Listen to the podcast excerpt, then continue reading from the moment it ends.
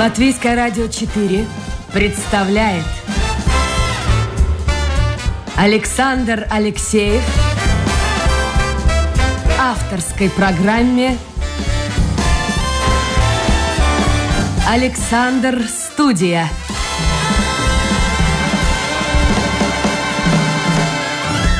Здравствуйте, друзья! В эфире программа «Александр Студия». Как обычно, в это время с вами автор и ведущий Александр Алексеев. Продюсер программы Людмила Вавинска, но в гостях у меня режиссер, актер, продюсер Мария Девалюков. Мария, доброе утро. Доброе утро. Я вот э, задумался, как вас представить? Все, все правильно я назвал, да? Да, да. Все правильно. А вот российская или уже латвийская? Как вы себя позиционируете, как принято Я космополит. говорить? Но тем не менее, сейчас вы э, житель Латвии. Да, А гражданин какой страны? Франции. Вау, подождите. Э, я знаю, что вы родились в Москве и учились в Москве. Да. Давайте мы с этого начнем. Итак, родились в семье, насколько я знаю, архитекторов. Папа и мама были архитекторы. Нет, папа академик архитектуры, да. Мама инженер-строитель, да. Тоже связанное со строительством. И потом был ГИТИС. Да. И ГИТИС был очень такой странный факультет режиссура драмы, где учились вместе и будущие актеры, и режиссеры. Да, ну это вот э, такой был великий, один из великих режиссеров советских, э, Гончаров. Андрей Александрович, он в тот момент... Это Маяковского театра, да? да, театр Маяковского, и он... э, был Говорят, деспот был страшный. А? Деспот, говорят. Деспот был страшный. Деспот был Страшный, страшный. Причем он, он, деспотизм, мне кажется, заключался в том, что никто не переносил того, что он визжит. Ах так даже? Да, у него был страшный визг, когда он Ну, же такой амбал, был мужик огромный, такой когда он крупный, да. недоволен, наоборот, визжал. И вот этот визг просто на всех действовал как-то парализующе, мне кажется. Вот такая вот. А как он относился к актерам, я читала. Как он относился к э, своим студентам? Ну, тоже строго, очень строго. И они, ну, все боялись. Он был зав кафедрой в тот момент вот, нашего факультета. И, конечно, это был... Ну, когда он шел, все, все тряслись, все где-то... Ну, такое подобострастие было.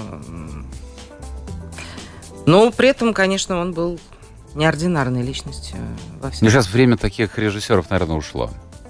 Сейчас режиссер в большей степени демократ. Ну да, нет, ну таких... Нет. Опять, понимаете, тут и хитрость в том, что э, быть режиссером и не быть деспотом в каком-то смысле почти невозможно. Потому что ты должен одновременно держать и обстоятельства, и ситуации, там, репетиции спектакля, да, то есть пьесы в данном случае, и актеров, потому что ты же должен понимать, в каком кто в состоянии, где он рядом, не рядом, по действию и так далее.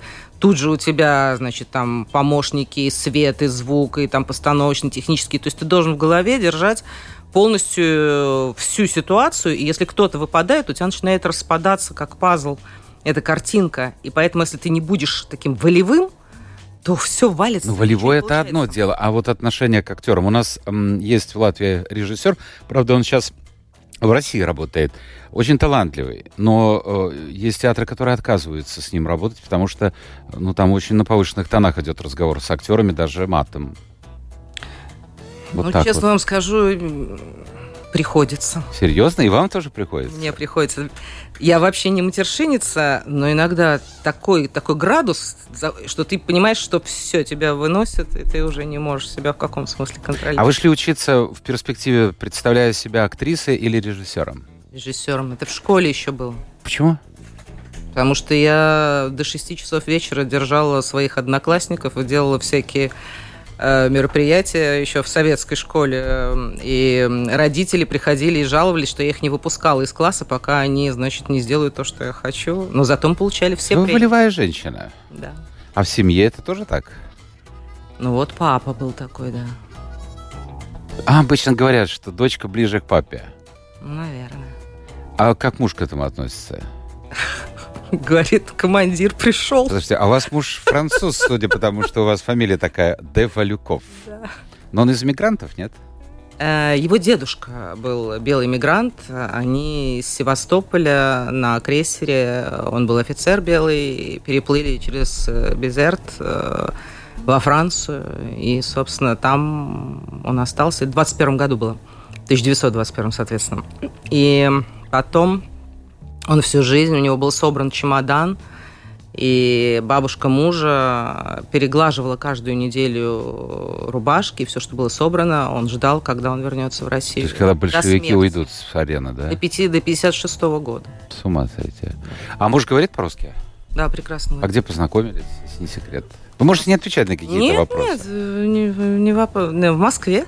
В Москве? Ага. С французом в Москве? Да, это очень смешно. Я как раз приехала из Парижа, написав там диссертацию. То есть, э, чтобы было понятно слушателям, закончили ГИТИС. Да. Получили диплом. Да. А диссертацию поехали писать во Францию, в Сорбонну. Да. А почему? А, потому что закончила ГИТИС, потом я поработала в театре. Это был первый, кстати говоря, музыкальный театр. Такой театр мюзикла, скажем, вот, который сейчас очень распространены, а тогда он был единственный и первый. И мы с ним объездили пол Европы с этим театром. Э, и потом, значит, э, я решила поступать на психфак в университет.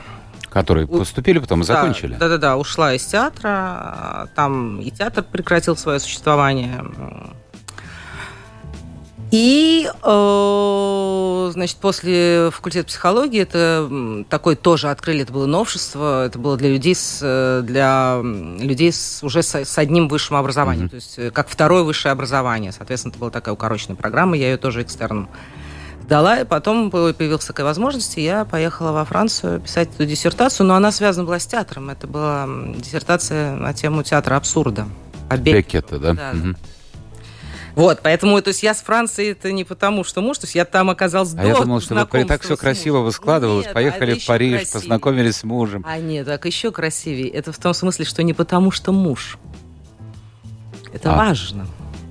Что ты сам, а не потому, что кто. Нет, нет, я понимаю, да, но тем не менее. А что он в Москве делал-то? Он что делал? А вот он, у него ностальгия по дедушке, которого он никогда не видел. И он себе придумал некий миф, значит, что ему нужно поехать работать в Россию. Будучи французом, он, значит, и он стремился к этому и делал все, чтобы только было возможно, чтобы поехать работать в Россию. То есть как ностальгия по вот этому самому дедушке. И потом он даже сделал такой в голове французское слово.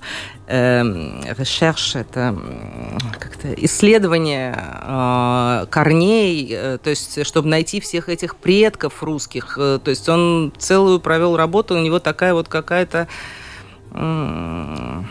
любовь к ну, то есть он, я не знаю, это такое смешное слово, зов крови, я не знаю, что это, да, но ему ну, всегда очень хотелось вот как раз приехать, вернуться, что-то понять, с кем-то встретиться. Он нашел какую-то троюродную сестру в Новороссийске, то есть у которой оказались какие-то фотографии вот с этими дедушками, бабушками, то есть это целая такая для него э, невероятная какая-то Это как-то картина, как, картина не, не сходится с такой стандартной, классической, когда молодая девушка выходит замуж за француза, уезжает в Париж, и, и в общем-то, как-то хорошо или плохо, но как-то складывается ее жизнь. А вы жили первое время где?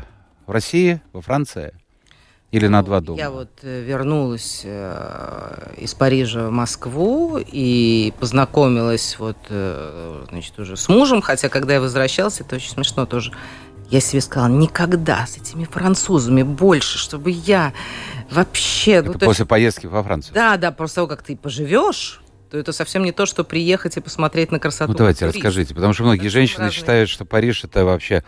А, да, сейчас, наверное, уже нынешнее поколение так не считает, потому что есть интернет, сел в самолет, два часа ты в Париже, но предыдущее поколение точно людей считало, что это что-то такое красивое вообще. Одни француженки шикарные ходят э, по улицам, а француженок и редко можно в центре увидеть вообще.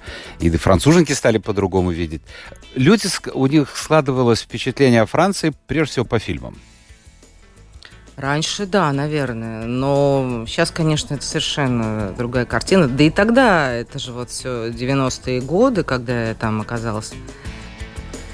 Эм, скажем так, я говорю, в любом случае, э, это всегда такой разрыв э, в сознании, когда ты едешь куда-то на отдых или что-то такое приятное, и тебе кажется, что ты видишь под одним углом mm-hmm. да, какую-то ситуацию или какие-то события или какие-то все что угодно, да, когда ты начинаешь в каком-то месте жить, то это совершенно другое. То есть тебя начинают отливать бытовые проблемы, как платить за то, за это, за пятое, десятое, где взять эти деньги, что стоит там дороже и так далее, и так далее.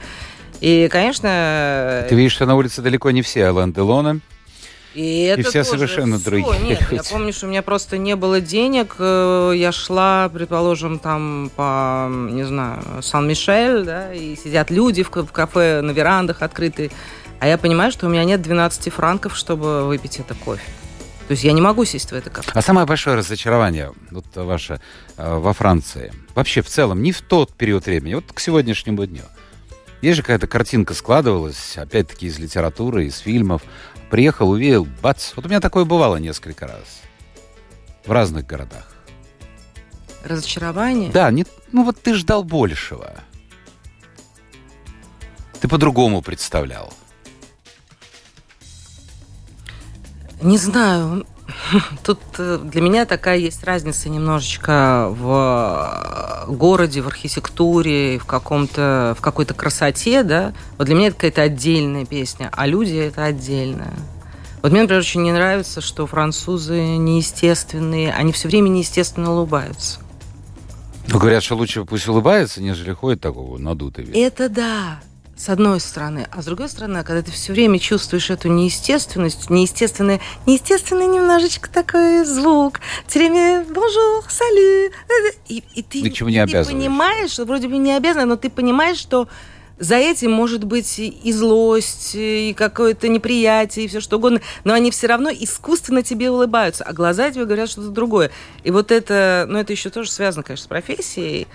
Меня всегда, наоборот, как-то настораживало, и такое доверие не возникает. А французы действительно не пускают э, иностранцев в свое общество, в свои круги? Вот как-то Да. это почувствовали, да? Да, конечно, конечно. То есть неважно, уже- ты можешь на работе быть э, очень близким и человеком, которому ты доверяешь, а вот уже домой не приглашая. Так есть? Домой очень редко приглашают.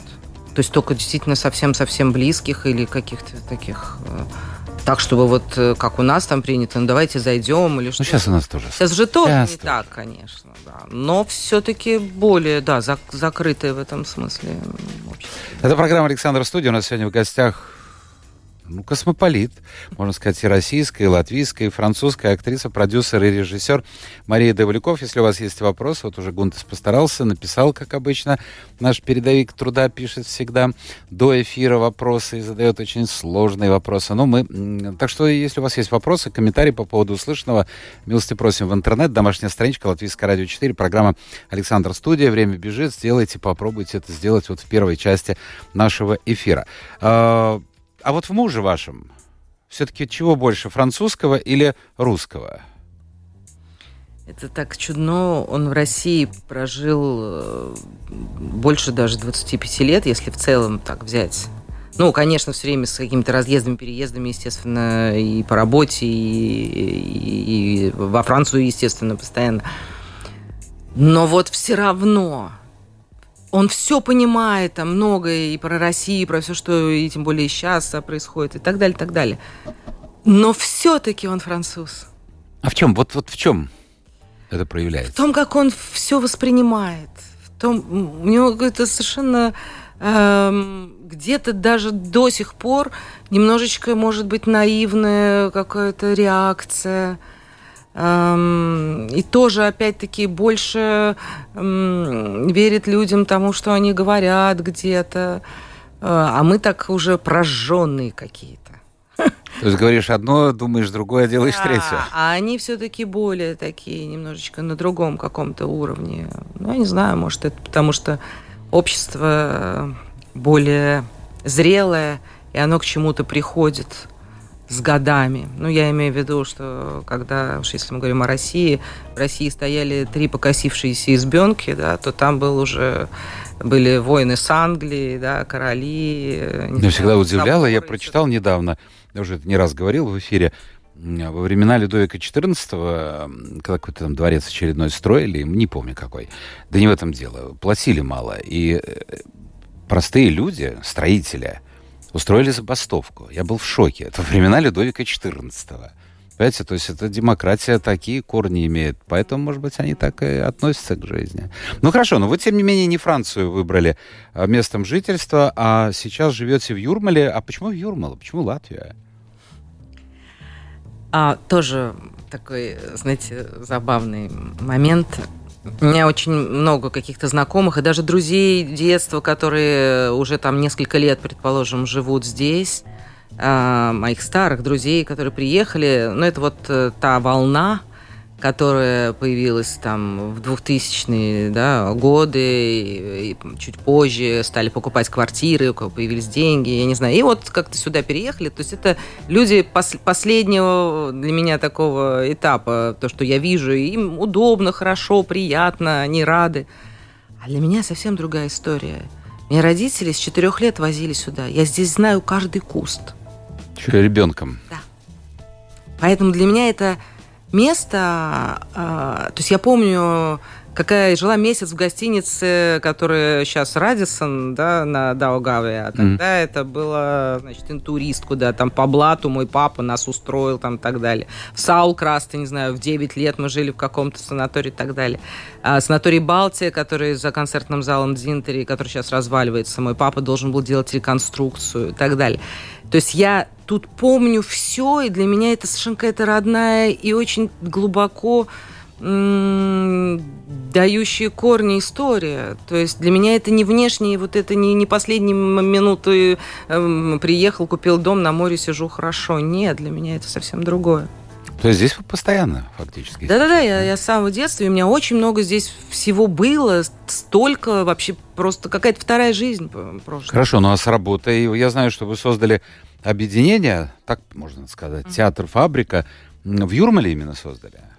Да, но это потому что это все произошло совершенно как-то так неожиданно в 2020 году во время ковида, когда э, везде, в общем-то, все было закрыто, а в Латвии было открыто. Летом как раз еще вот была какая-то история такая. И э, возникла мысль э, создать такой летний театр, но не в смысле летний, не в смысле дачный, как дачи, в смысле самовара, там, не знаю, и варенья, а в свое время, сто лет назад, э, подобный театр был на Финском заливе, и руководил им Мирхольд, а придумала все это жена Блока. И... Менделеева. И э, это был совершенно фантастический, удивительный театр. И туда ездили из Москвы, из Петербурга в свое время, чтобы посмотреть эти спектакли, потому что эти, это были спектакли неподвластной цензуре. И они совершенно отличались от э, больших театров в том числе петербургских, московских. И в этом было новшество, и в этом была своя свобода и вот э, на основе э, такой темы был, собственно, создан этот... А где какая-то база? Сразу же людей возникнет такой вопрос. Где вы находитесь, где вас искать? А вообще? это все изначально... Мы сделали первый спектакль э, «Пиковая дама», и он был прямо в доме, который... В обычном жилом доме? Да, ну, он так построен, он так сделан, что он с такими, э, как бы, такой галереей верхней, с большой, большой высотой, все это было так придумано. А внутри создать такой мир вот этого пиковой дамы, вот этого дома, где находится эта пиковая дама. Мне кажется, все получилось, были хорошие отзывы. А, вот. Э, на следующий год, в прошлом году, мы сделали оперу. Она должна была уже пройти в Кемере, тоже вот этой гостиницы недостроенной, но там случились э, проблемы, значит, с, эти, с эксплуатацией здания, в общем, не пустили.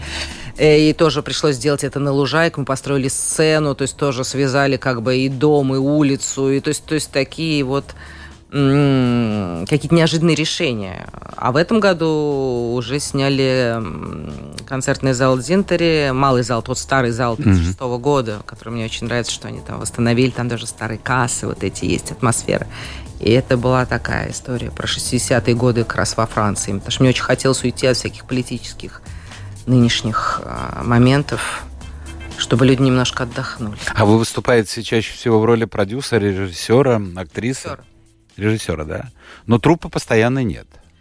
А, постоянной нет, но, в принципе, работаю здесь с актерами, которых я уже знаю, с которыми мы вот фильм снимали, и которые у меня работали, и с оперными певицами и так далее. А сейчас что в планах? А сейчас в планах такая история. Я хочу сделать... Эм, это почти монодрама музыкальная. Ну, то есть там главная э, певица одна, это сопрано, и там еще бас-баритон, небольшая партия, по реквиему Ахматовой. Эту музыку написал удивительный композитор, э, совершенно потрясающий английский Джон Тавнер. А эта опера, она идет на русском языке. И собственно, как раз вот э, такое высказывание о тех репрессиях, которые происходили, но музыкальное. И хочется это рассказать. Мы сейчас ищем деньги, потому что оркестр это, это не дешевое. дорогое удовольствие. Да. Я напомню, у нас в гостях сегодня режиссер, продюсер, актриса Мария Доваляков. Это программа «Александр Студия». И, э, естественно, я не мог сегодня, беседуя об искусстве, о театре, не поговорить о том, что происходит сегодня в России. Вообще, у вас э, связи с коллегами, с друзьями, с однокурсниками сохраняются? Да, с Россией. А вот э, то, что произошло, вы решили однозначно после начала войны уехать э, в Латвию. То есть дом свой 8 лет строили, приезжали сюда, так наездами, скажем, а сейчас живете постоянно уже. Да. А, вот э, эти люди, которые остались в России, как они, они же, наверное, по-разному относятся к тому, что происходит и происходило уже после 24 числа. Да, очень по-разному. И это, конечно, Сначала не знаешь, как реагировать, с кем-то даже как-то поссорился, с кем-то пытаешься игнорировать. Ну, то, очень сложные какие-то моменты. Но больше всего мне понравилась э, встреча с моим однокурсником, режиссером замечательным э, Алексеем, когда я ехала через Петербург, и у меня был автобус, чтобы уже сюда в Ригу. Mm-hmm. Я ночевала в Петербурге, и мы гуляли. И я ему говорю, как же, ну как же вот э, ты, как же вот ты, ты здесь, вот здесь остаешься, как же вот что же? А он мне говорит, слушай, ну мы такое прошли. Вот я пел там пионерские песни, Ленин всегда живой. Молодой всегда, всегда. и Ленин всегда молодой. Это же другая песня. И юный а октябрь. Это тоже октябрь впереди. впереди. Я, говорит, пел эти песни. Говорит, ну вот я же их пел, говорит, и вот ничего, и вот хожу. Я говорю, знаешь, я тоже пел, но как бы меньше. А, то есть вот он, например, смотрит на это как на такое, что он же вот это вот прожил и ну как-то это вот и ничего с ним не случилось, да, но очень опускает руки, очень пессимистично, да, очень пессимистично. Я сегодня слушал интервью с Ерофеевым, писателем. Он долгое время уже живет за рубежом. Он сказал примерно, мне кажется, он попал в точку.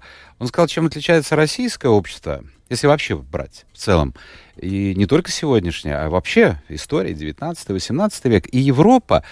А Европа живет, как он выразился, эм, таким средним мышлением, то есть средним классом. Вот обычные бытовые проблемы, как вы говорили. Купить кофе, купить машину, построить дом. И вот на этом зиждется общество, фактически. И сдвинуть налево-направо человека, владеющего этим домом, этой машиной, довольно сложно. Да. А Россия все время, ну, во-первых, долгое время это уже до 1861 года это же рабовладельческий фактически строй. Да, конечно. А, потом короткий всплеск демократии в 17 году между, октябрем, э, между февралем и октябрем, и немножко 90-е годы. То есть фактически вот этот запах свободы, запах ну, какого-то такого нормального вот, вот э, обывательского образа жизни, он не привился в России. Черт его знает почему. Я не знаю. Поэтому как-то вот люди, вот как ваш друг, режиссер, ну вот ну ладно, я уже это переживал и переживу. А жизнь-то катится, жизнь-то, она кончается когда-то. Не знаю почему. Да, но он, он, конкретно, если про него говорить, он недавно пережил инсульт и был где-то в другом мире. Про него что-то Ну, может быть, поэтому, может да. Быть, поэтому. Хорошо, скажите мне, пожалуйста, вот э, я не беру Михалкова, это понятно. Папа его научил жизни, и, э, хотя это парадокс, после Михалкова первого этапа, когда он создавал действительно великолепный фильм. То, что да. сегодня это... Ну, ну ладно, это отдельный разговор. Но такие актеры, как Машков, Певцов, мне казалось, что это совершенно другое поколение, люди с другими взглядами, а они приняли вот эту войну. И не просто приняли, а вообще э, стали глашатыми. Мне очень понравилось, как про Машкова сказала его дочь, что он хороший, только заколдованный. Ну а кем он заколдован? Вот мне понравилось, что заколдован. И знаете, э, не знаю, как слушатели, что они читают, э, смотрят и так далее, что происходит сейчас в России, а, там людям так промывают мозги, так, что даже те, кто был вообще так в здравом уме, вот которых даже я знаю, угу. Они смотрят, они получают такое количество пропаганды со всех сторон, что им начинает казаться, что так и есть. Им их просто жаль, они просто зомбированные просто зомбированный, и это трагедия. Ну, когда зомбированный делать? может быть, понимаете, как простой человек, живущий где-то в глубинке. Ну, простой, да, эти... Но эти... это люди, причем ведь никто не заставляет их идти на какие-то митинги, выступать на пропутинских ну, это концертах. Ужас, да, да, нет, то, что с Машковым вообще случилось, я просто, конечно, в шоке, а Певцов меня совсем не удивляет, потому что, Я? на мой взгляд, он никогда не был талантливым актером, он Не, но с другой стороны, он сколько работал у Виктюка? Ну, ну, казалось бы, казалось опять бы. телом он работал, каскадером, понимаете? Я понимаю, но не, все равно влияние мозги, такого таланта. Не про мозги. Вот он не про мозги. Поэтому его мозги отказали. Потому что он за власть, он хочет власти, он хочет и в Ленкоме, и бог знает где, и поэтому он в этом депутатствует. И такой, знаете, когда с людьми вот действительно происходит какое-то полное... Такое, для меня это какое-то озверение – когда они перестают, э, когда сознание переходит в область э, физиологии. Вот у него, мне кажется, все были к этому предпосылки, и они оправдались. Но, с другой стороны, сколько э, грязи вылито на тех людей, которые покинули Россию. А ведь сейчас происходит примерно то, что происходило в Европе после Октябрьского переворота. Латвия Э, была одной из тех стран, где собирались ну, значит, свет русской интеллигенции. Газета «Сегодня» — это крупнейшая мигрантская газета Европы того времени. И сейчас тот же процесс происходит. Угу. То есть Россия ничему, опять-таки, не, не научилась. История ничему не учит. Ну, что делать? Я а что делать? Вот э, смотрели интервью э, а что это было интервью-то, собственно говоря? Я забыл уже, что интервью. Я смотрел э, интервью нашего Херманиса Ауса, mm, последнее да, его, да. Э, Ксении Лариной, вот что. Э, и, и он сказал, что надо как-то вот странно, очень много выехало из России интеллигенции, ученых, умных людей, но надо что-то придумать. А вот это его желание, мне кажется, оппозиция настолько расколота. Один во Франции, другой в Германии, третий в Америке. Все что-то правильно говорят, а а, а ничего не, не движется. Да, да. Я согласна. Именно вот точное слово подобрали по поводу раскола. Каждый это замечательное. Что-то я второй день цитирую третью эту басню, что у меня в голове. Э, Крылова «Лебедь, рак и щука», да, а воз и ныне там. То есть все куда-то тащут этот воз, и все угу. хотят его куда-то оттащить, и в хорошем смысле, да, хотят, а воз и ныне там. Именно потому, что все-таки тащат в какие-то разные стороны, каждый по-своему, никто друг с другом не коммуницирует. То есть вообще разобщенность общества, которая вот и в Европе, да... Русского общества вы имеете? Сейчас даже вот интеллигенция, понимаете, все немножечко в какую-то свою дуду. Никто никого не слышит. Каждый обоснован. Там даже хотели Э, некоторое время назад в Вильнюсе, кажется, собиралась оппозиция в очередной раз. Помните, шел разговор о том, чтобы выдавать паспорта, вот это типа хороший русский, а это не совсем хороший русский. Вот опять, э, ну, что? или это борьба за власть? Ну, что это? Вот я тоже думаю. Ерунда какая-то. А как думаете, это долго продлится, все то, что происходит в России? Я думаю, год три. В смысле, продлится кризис, угу. а потом из него будет выплывание. А как из него выплыть? Нет, ну что-то же произойдет. Ну как, ну вот умер Сталин. Ну вот что-то, да, вот что-то. Ну пришли те произойдет. же его друзья, коллеги, соратники. А... Все свалили на Виссарионовича. Естественно, так все, конечно, и будет, но просто потихонечку все начнут грести лапками, да, как эта лягушка, которая взбила пену, когда ее бросили в молоко. А, и когда люди начнут грести лапками, они же медленно гребут. И потом потихонечку опять будет какое-то движение позитивное, но я не знаю, боюсь, что мы уже можем этого не увидеть. Не пугайте, не пугайте. Кстати, я посмотрел, в Юрмале живете круглый год, я живу летом. А, так много машин с российскими номерами я давно уже не видел. Да, я тоже потрясена. А вот есть какой-то у вас, вот я не знаю, круг близких, знакомых, людей, выходцев из России, какой-то клуб по интересам.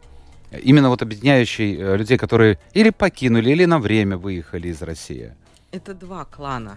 А, один клан, э, который давно уехал и здесь пытаются как-то жить и что-то придумывать и становиться, так сказать, медиа какими-то людьми, это такой клан, это те, которые хотят здесь жить постоянно, они все для этого делают, и живут, и... И, и гражданство и далее, получают. Гражданство. То есть те, которым нравится вот а, там Латвия или, может быть, какая-то могла бы быть другая такая страна. Э, это один клуб. И у них, у них свои интересы, и у них свои... И они как раз внедряются в местные русскоговорящие компании и так далее, и так далее.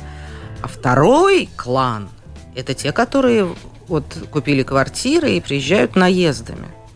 И их там я несколько знаю, да, и знаю, и вижу их там каких-то знакомых.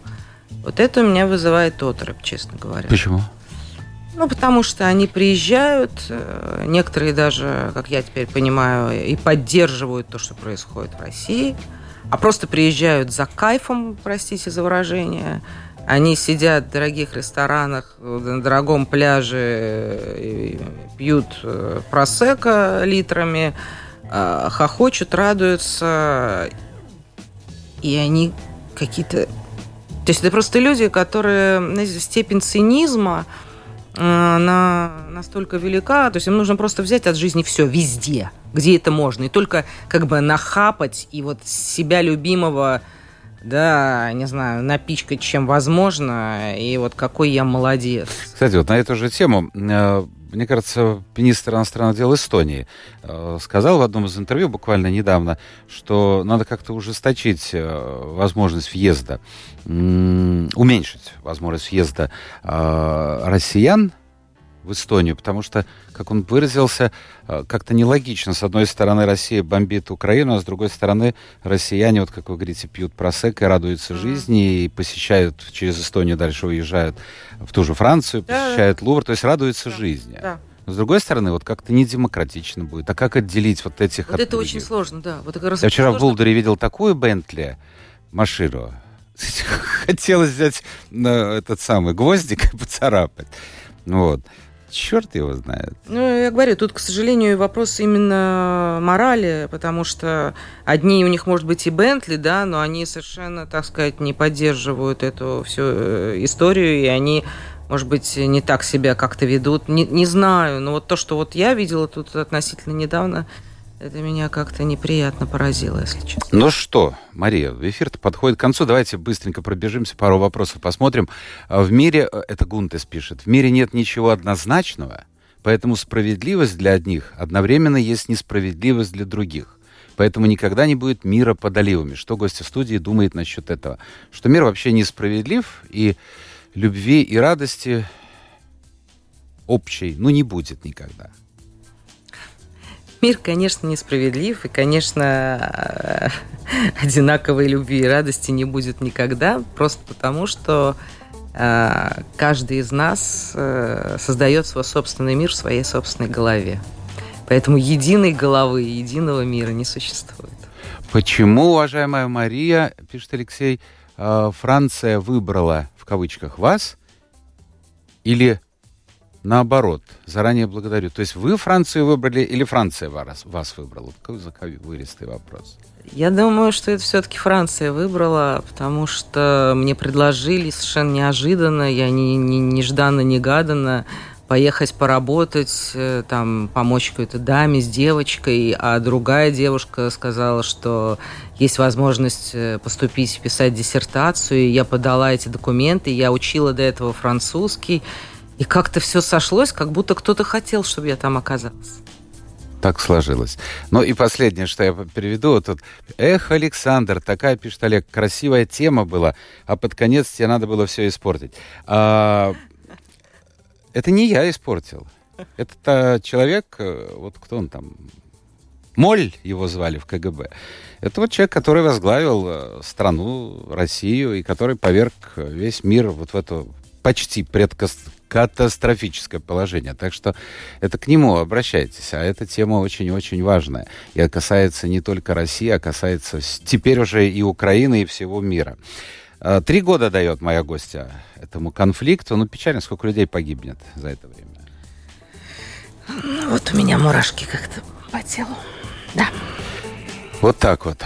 А, Мария Довалюков, а, все-таки российская, все-таки российская, пусть и в эмиграции. А, актриса, режиссер и продюсер была гостьей программы «Александр Студия». Мария, спасибо, спасибо за участие в эфире. Спасибо всем тем, кто был вместе с нами. Завтра новый день, новые эфиры, новые гости. Пока.